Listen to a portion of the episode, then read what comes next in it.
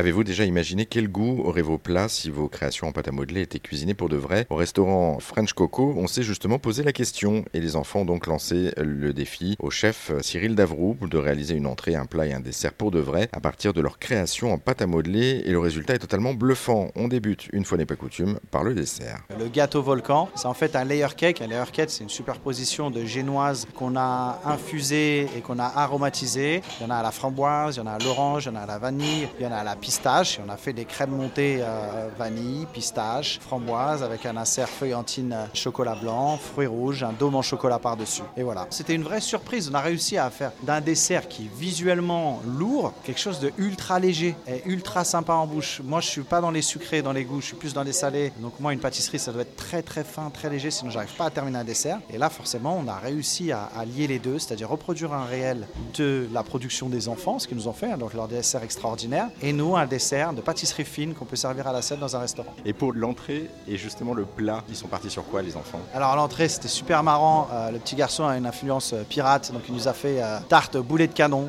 Donc c'était aussi un défi sur ça. Je me suis dit comment je vais faire? Et en fait, il nous a fait plein de boulets de calon de toutes les couleurs différentes, avec plein de choses à côté. Et en fait, en tirant le truc euh, dans tous les côtés, bah, on s'est inspiré de fruits, de légumes qu'on va avoir. Et on a créé une petite tartelette qui tourne autour des fruits et légumes de saison. On a du melon, on a de la pêche, on a des tomates cerises, on a de la mûre, on a une sauce vinaigrette passion, on a un petit sablé qu'on a fait au-dessus en tartelette, on a de la roquette, on a des noisettes, on a du bresaola, on a fait des petites frites de carottes de couleur qui en fait correspondent totalement à ce qu'ils ont fait. Et à la fin, on a pu faire une entrée super fraîche, super saison, super sympa, super visuelle. Et côté plat, du coup? Alors les plats, c'est les spaghettis du jardin. Pour ça, ça a été plus, pas plus facile, mais euh, plus rapide, on va se dire, parce que ça m'a inspiré tout de suite. Donc les enfants, ils ont fait plein de, bah, comme des spaghettis vertes. Donc euh, pour moi, ça a été tout de suite, bah, voilà, oh, ça va être des spaghettis au pesto. Ils ont mis une boule blanche par-dessus. On va mettre de la stracciatella. Il y avait plein de billes rouges sur le côté. Ok, bah, on va mettre des tomates cerises, des tomates séchées. Et des billes marron. Ok, bah, ça va être des noisettes et euh, ça va être des pignons de pain. Et voilà. Et à la fin, on a construit un plat. On a retravaillé sur le visuel et ça nous donne un super plat de pâtes euh, de saison aussi, super sympa à l'assiette et au menu euh,